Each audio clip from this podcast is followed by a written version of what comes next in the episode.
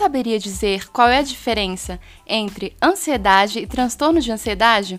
Hoje eu estou com uma convidada especial via ligação, que é a psicóloga Taline Silva, que é a profissional ideal para nos esclarecer melhor sobre este assunto que muitos de nós pensamos que entendemos, mas na verdade terminamos confundindo a diferença entre esses dois termos. Bem-vinda, Taline, a esse podcast. Obrigada, estou muito feliz com o convite. e hoje a gente vai esclarecer algumas dúvidas, né, a respeito da ansiedade e do transtorno de ansiedade em si. Isso. Eu vejo que tem sido um assunto que as pessoas têm buscado muito, né? Pesquisado no Google sobre ansiedade, as pessoas nas mídias sociais, elas falam muito sobre isso, né? Tem várias campanhas para ajudar as pessoas, mas o que é exatamente a ansiedade? Quais são as diferenças entre transtornos de ansiedade? Então, o primeiro ponto que a gente precisa entender é que um, um transtorno de ansiedade, uma ansiedade, na verdade, ela é comum e esperado. Nosso organismo, nosso corpo precisa de ansiedade, né? Em níveis baixos também, né? Não, não em níveis exacerbados, como seria já o caso do transtorno de ansiedade. E um dos pontos que a gente precisa entender é que a ansiedade ela é uma emoção esperada e natural, mas em doses muito altas ela, ela pode trazer prejuízo para gente. Então, o primeiro ponto para a gente entender a diferença real da ansiedade para o transtorno de ansiedade seria a gente entender que o transtorno de ansiedade ele traz prejuízos para a vida da pessoa. Ou seja, é, quando você tem uma ansiedade natural, que seria no caso, poxa, preciso apresentar um trabalho hoje na, na escola, na faculdade. E essa ansiedade ela é normal e esperada, né? Dentro daquilo que se você estudou, você vai sentir uma, uma ansiedade, um nervosismo em decorrência disso. Tem uma viagem que eu preciso muito fazer e talvez é uma, uma viagem muito esperada. A ansiedade ela é normal nesses uhum. casos. Mas quando que o transtorno de ansiedade ele vai realmente trazer prejuízos para a pessoa?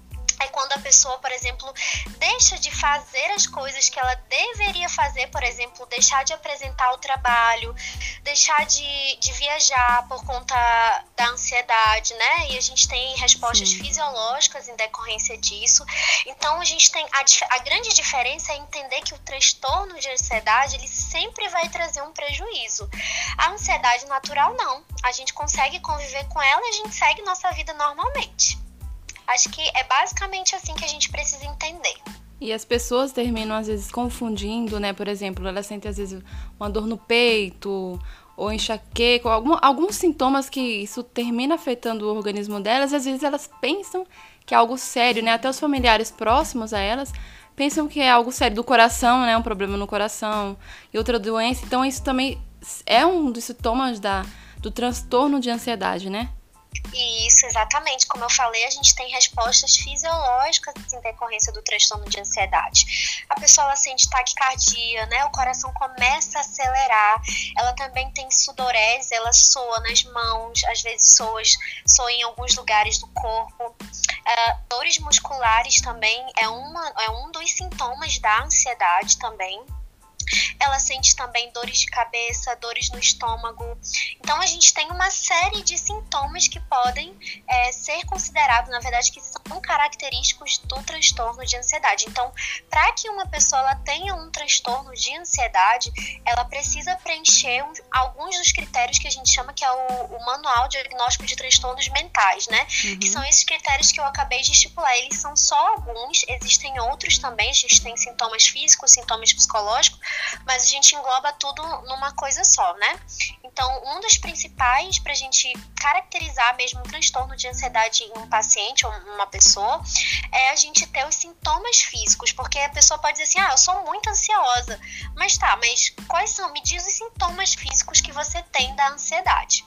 E aí a pessoa fala: ah, mas acho que é só um, uma dor de cabeçazinha, mas é de vez em quando. Então aí a gente já, aí já não preenche os critérios, no caso, para um transtorno de ansiedade. Como eu falei, ele tem que trazer prejuízos, ele tem que pelo menos ter uma duração aí de, de, duas semanas, ocorrer pelo menos praticamente quase todos os dias. A pessoa fala assim: ah, eu tenho ansiedade, mas quando, quais são os momentos específicos que tu tem ansiedade? Sim. Ah, uma vez na semana. Não, você tem que, que preencher esses critérios, pelo menos duas vezes na semana você tem que ter esses sintomas, esses ataques. E as pessoas às vezes terminam se auto-diagnosticando, né? Sem saber ao certo, né? Isso.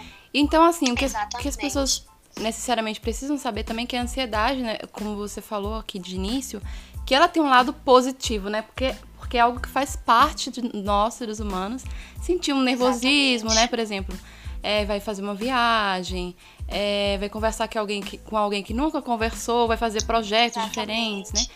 Bate aquela, bate aquela coisa, ah, estou ansioso, estou ansioso, né? E os transtornos de ansiedade, se ele não for tratado, ele pode ocasionar, levar uma, a pessoa a ter uma depressão? Sim, isso é, isso é, na verdade, isso é comprovado cientificamente, né? Há, há muitos estudos a respeito disso, é, e que a gente chama de comorbidade, né? Geralmente, se uma pessoa é depressiva, ela, ela vai ter uma ansiedade, e geralmente, se uma pessoa ela tem transtorno de ansiedade, que a gente pode especificar vários transtornos de ansiedade, mas provavelmente também ela pode desencadear é, um momento aí depressivo ou uma, ou uma depressão mesmo propriamente dita, mas é importante que a gente considere os outros aspectos, né? Por exemplo, é, quais são os outros sintomas também que a pessoa está sentindo além destes Sim. da ansiedade. Então, a, a gente tem sim, isso é comprovado cientificamente, que geralmente pacientes que têm um transtorno de ansiedade, eles também podem desenvolver uma depressão também. E é assim, eu já ouvi falar, é o que me chamou a atenção de tempo pra cá, acho que muitas pessoas ainda não sabem. É verdade que existe uma correlação genética que pode facilitar as pessoas a estarem mais propensas a, sof a sofrerem com esses transtornos de ansiedade? Tem algo genético ou o ambiente em que elas vivem é, são uma, a, o fator principal por causar isso? Na verdade, isso que tu falou é muito legal e muito interessante, porque isso também engloba. Todo transtorno mental, ele tem causas genéticas, como tu falaste agora, causas ambientais, causas biológicas, causas psicológicas. A gente tem várias causas que, que vão configurar um transtorno mental. Mas sim, existe grande possibilidade da genética estar envolvida se se um pai né, de uma pessoa teve depressão, existe grande possibilidade também dessa pessoa desenvolver uma depressão. Se, se teve também ansiedade, possivelmente também pode. O que vai mudar realmente vai ser os nossos hábitos, né? Uhum. Quais os hábitos que a gente tem para que a gente não desenvolva esse tipo de doença, né? Sim. Eu gostei muito disso porque às vezes as pessoas acham que é. Eu acho que eu tenho visto o lado positivo, que as pessoas estão falando mais sobre ansiedade, mais sobre essas coisas, embora o que a gente está trazendo hoje nesse podcast não é todo mundo que sabe, eu também não sabia diferenciar exatamente, né? Chega até a gente confunde, né? Por exemplo, se tiver algum amigo, algum familiar que se queixa de certos sinto é, sintomas que você falou no início, e se isso for frequente, às vezes a gente já fica com medo, achando que é um problema mais é um problema grave de saúde, eu, eu, acredito, porque se envolve a mente, né? Depressão, é, os transtornos de ansiedade. Mas você termina é, relacionando que é problema do coração, que é algo mais. É algo, outro tipo de doenças, como porque você não imagina que uma ansiedade às vezes vai, vai ocasionar tantos, tantos prejuízos, né? O transtorno da ansiedade para as pessoas, né? Tanto que às vezes você vai no médico e o médico vai falar para você que era apenas uma crise de ansiedade, tudo. Como pessoas próximas a mim já falaram que achava que era outra coisa séria. É sério, né? Mas assim, eu pensava que era um problema do coração, que tinha Exatamente. outros tipos de doenças e nunca imaginavam que o que elas estavam passando era um transtorno de ansiedade, né? É, isso é muito sério, né? Então as pessoas acabam descobrindo, fazem vários exames, né? Fazem um Uhum. check-up geral, né? Tem. é, a, a gente chama também um, um dos transtornos de ansiedade, porque a gente tem especificações aí, a gente tem fobias sociais, a gente tem é, outros tipos de transtornos também, mas é, uma das coisas também seria a- o transtorno do pânico, né? Que a pessoa, ela realmente ela tem um, um medo tão grande, tão grande, e ela começa a ficar em crises, né, em pânico mesmo, e aí ela acha que pode ser o coração começa a acelerar e ela pensa, ah, o que é, o que seria mais correto pensar, né? Olha, eu acho que meu coração tá vai vai parar em algum momento. Aí ela faz vários exames, vai no cardiologista, vai em todos os médicos possíveis e ela, ela acaba descobrindo que não tem nada, pelo menos fisicamente. Mas aí a gente entende, é, o médico acaba encaminhando aí para um profissional de saúde mental, um psiquiatra, um psicólogo, para tratar melhor, identificar melhor o que está acontecendo com essa pessoa. Mas possivelmente sim, a gente considera que é, é que pode, pode ser uma ansiedade. Então, o que as pessoas, por exemplo, as pessoas que estão escutando agora, o que, que elas devem saber para evitar chegar nesse nível de transtorno de ansiedade? O que elas devem começar a fazer hoje? Quais são os hábitos? O que elas devem ter em mente para elas mudarem para não ter essa, essa dar essa chance de chegar a um nível é, mais complicado, né?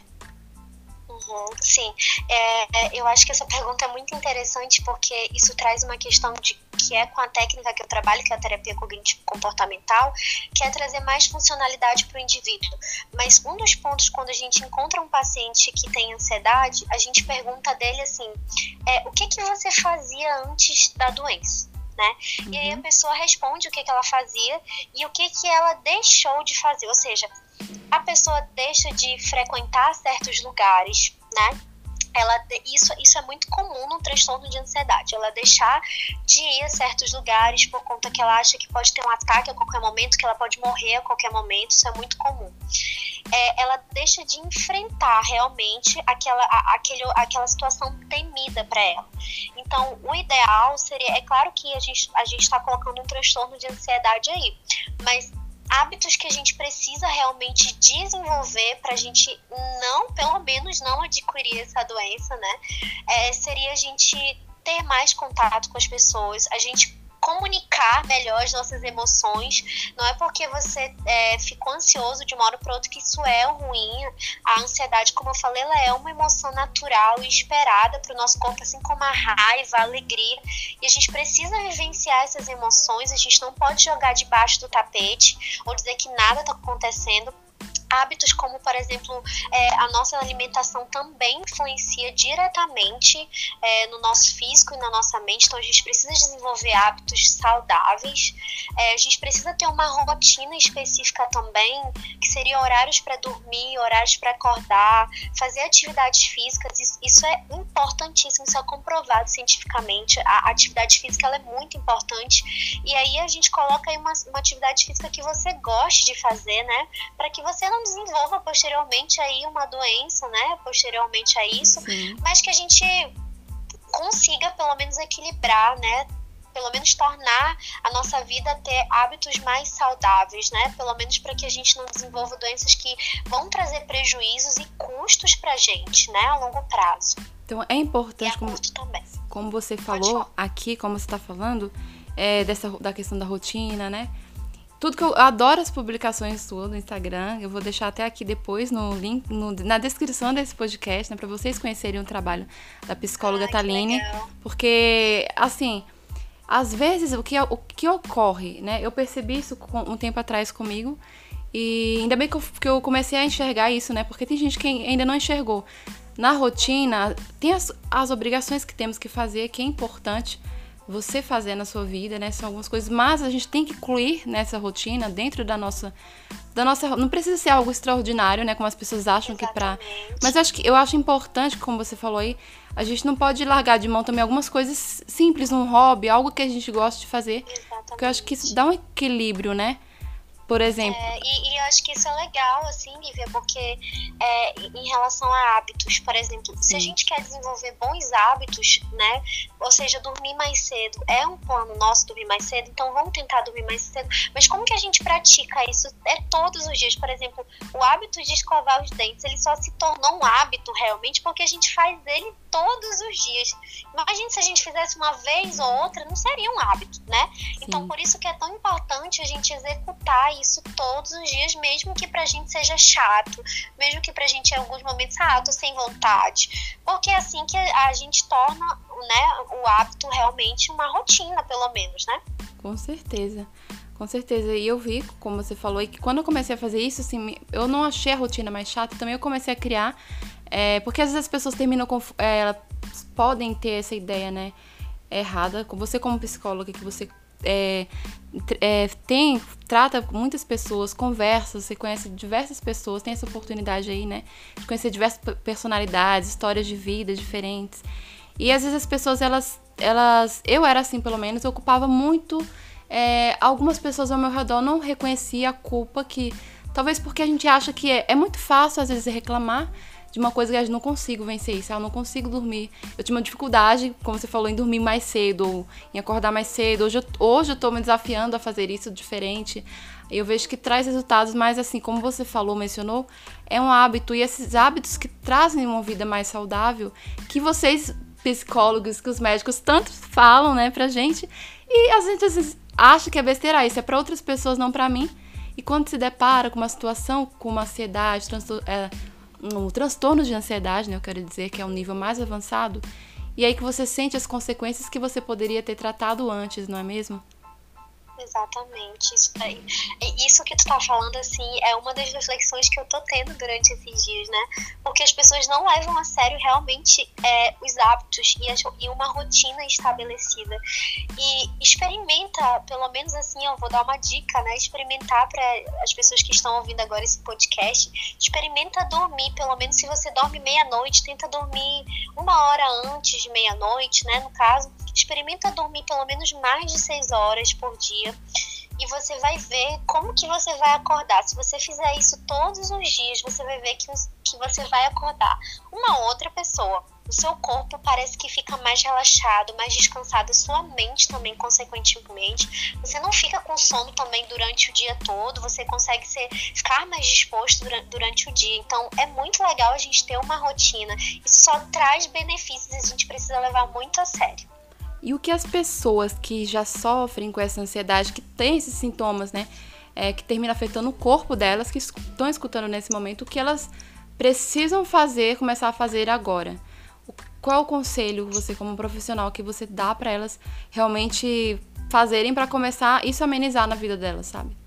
Entendi. Como eu trabalho com a terapia cognitivo comportamental que eu já falei anteriormente, a gente entende que as nossas cognições afetam o nosso comportamento, ou seja, a maneira como a gente pensa é disfuncional ela vai afetar nosso modo de se comportar. Então, uma pessoa ansiosa, é, ela sempre vai evitar situações, como eu falei, temidas. Ela pensa, é, eu acho que eu não vou conseguir dar conta disso, né? E aí qual a emoção que ela vai sentir? Provavelmente uma ansiedade, uma tristeza envolvida, e o comportamento dela vai ser: ah, então já que eu sei que eu não, não vou dar conta, ela pensa, então eu não vou, eu não vou investir nisso, né? Porque uhum. já que eu uhum. não sei que eu, que eu vou. Então, por isso que o nosso é, é tão importante nesse momento, eu sei que que é difícil para um, um paciente ansioso, por isso que ele tem que procurar ajuda profissional, ele tem que também tomar os remédios, procurar também um psiquiatra, mas também fazer a terapia, porque o nosso papel fundamental nesse processo é questionar esses pensamentos, ou seja, a pessoa tem que questionar os pensamentos dela. Ela acha que ela vai morrer, mas peraí, quais as probabilidades de ela realmente morrer? Então a gente começa a questionar e não é dizer que vai ficar tudo bem, vai realmente vai ficar tudo bem, mas é você entender que você está passando por um momento ali e você questionar realmente, você não vai morrer, quais as possibilidades? Por exemplo, se você pegar um avião, quais as possibilidades de você morrer? Aí você, você questiona de 0 a 10, quanto que esse avião pode cair? Então a gente começa a trazer outras respostas alternativas para esses pensamentos que a gente tem, que é sempre o pior, planejando o pior, pensando o pior, né? Então a ansiedade ela tem muito a ver com o futuro. A pessoa sempre vê coisas piores no futuro, acha que não vai dar conta. Então a, a, o ponto principal mesmo é as pessoas questionarem a forma como elas pensam e assim elas não vão mais ter comportamentos disfuncionais. É claro que é um processo difícil, não é um processo fácil, por isso que é importante um acompanhamento profissional, mas é importante que se leve em consideração isso. E é importante elas buscarem então um acompanhamento profissional, uma terapia, como você falou, né? E aquelas Exatamente. que começaram, não desistir, porque às vezes as pessoas falam assim, eu já escutei algumas pessoas falar, ah, eu estava indo a um psicólogo, estava fazendo terapia, eu não vi resultado, eu decidi parar e as pessoas desistem simplesmente, né?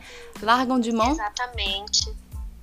Isso é muito comum, é muito comum os pacientes. É, existem grandes chances, né, na verdade, é, dos pacientes desistirem ao longo do processo, ou porque eles não gostaram, ou porque eles não se adaptaram. Mas se você não se adaptou a um profissional, você pode procurar outro. Existem vários profissionais, várias abordagens, mas é, é muito comum Lívia, é, enquanto a gente está fazendo o processo terapêutico, os pacientes desistirem quando eles ficam mais saudáveis, eu poderia dizer assim, quando eles começam a ficar bem, sabe? Sim. Eles acabam desistindo do processo porque eles falam assim: ah, mas eu já tô bem, acho que não preciso.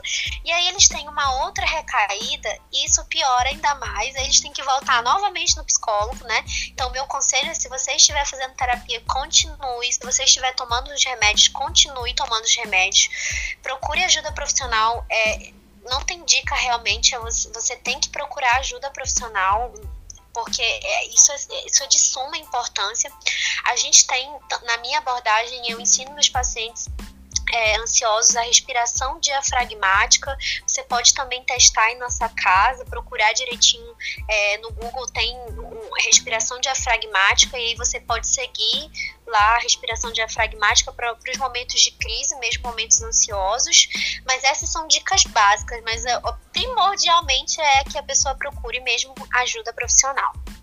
Com certeza. Então, o segredo é a persistência e não desistir de, de se tratar, de cuidar, de prevenir, né? Exatamente, isso é muito importante.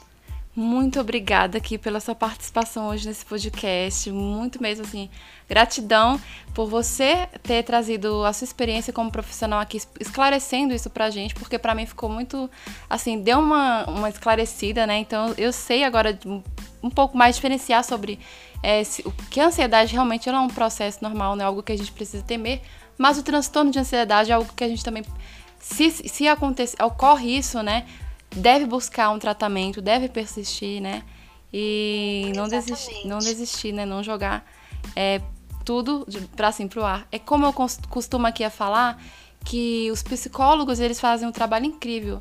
Mas se você não colocar em prática os ensinamentos que eles falam, você não pode esperar um milagre, uma mágica, isso, né? Isso é muito né? verdade. Né? Isso, é, isso é, eu acho que isso é, é chave, assim, pra, pra gente fechar, porque é, é, a gente desempenha um papel importante. Eu, eu acredito muito no que a gente pode proporcionar para os pacientes, mas a, a, primeira coisa quando uma pessoa chega no meu consultório é, que eu falo é o engajamento. Se a pessoa não estiver engajada na mudança, nada vai acontecer. A gente pode trabalhar todas as técnicas possíveis que existirem, mas se a pessoa não estiver engajada, disposta a mudar, a melhorar, dificilmente a gente vai obter resultados. E aí a gente, aí a gente encontra aquele tipo de, de pessoas que geralmente falam, ah, mas acho que não é um bom profissional, mas, é, mas e aí, qual foi também a, a, sua responsabilidade no processo? O quanto que você se engajou? Então é importante que o profissional vai estar ali contigo, mas você também precisa entender que você tem sua parte no processo. Isso mesmo, isso mesmo. Gratidão mais uma vez.